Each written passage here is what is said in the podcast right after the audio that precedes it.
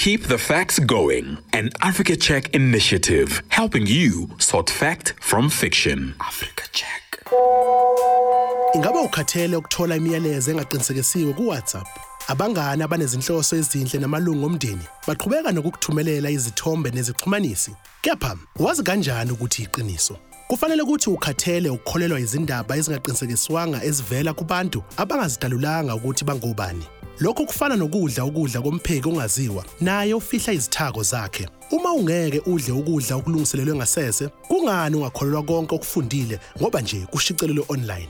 Lapho umuntu enza isitatimende esithinta impilo yakho, udinga ukucela ubufakazi. Noma ngabe izimangalo zimayelana namaqembu ezombusazwe noma izimangalo mayelana nokulethwa kwezidingo, zidinga ukukhombisa ubufakazi baso bese nathi sidinga ukuhlolisisa ukuthi ubufakazi bukhona yini.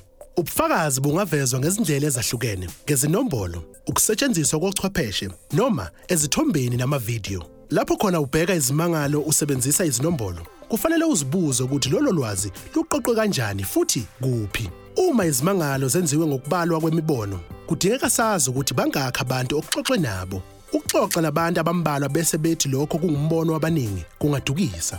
Ingabe lolu cwaningo lukhulume nabantu bezinhlanga ezahlukene, izifunda kanye nesimo somnotho ngokwehlukana kwamakhaya? Yonke le mibuzo izokusiza ukuthi uqonde kangcono ubufakazi. Ezinye izindaba zisebenzisa ochwepheshe ukuhlinzeka ngobufakazi obuxhasa isitatimende esishiwoyo. Ingabe noma ngubani angaba uchwepheshe?